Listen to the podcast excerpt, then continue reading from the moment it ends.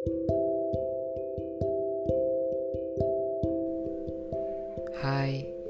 gimana kabarnya hari ini?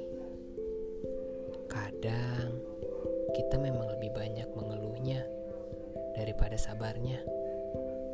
Gak apa-apa, itu wajar kok bagi faktor manusia.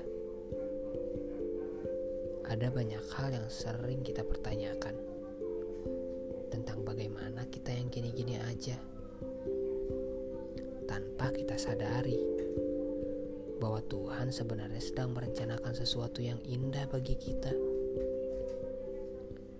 Sesekali berpikir baik-baik itu sebenarnya perlu untuk kita. Enggak kayak kenapa sih? Gimana sih? Ah, capek. Ini untuk kamu. Ya, satu-satunya aku persembahkan untuk kamu.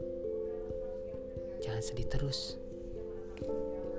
Gak ada yang benar-benar bisa bikin kamu istimewa selain diri kamu sendiri.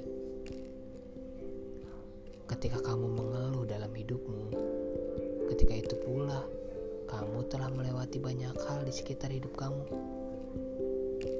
Dan akhirnya semuanya jadi sia-sia. Udahan yuk ngeluhnya. Capek kan? Salam sayang. Garis lurus.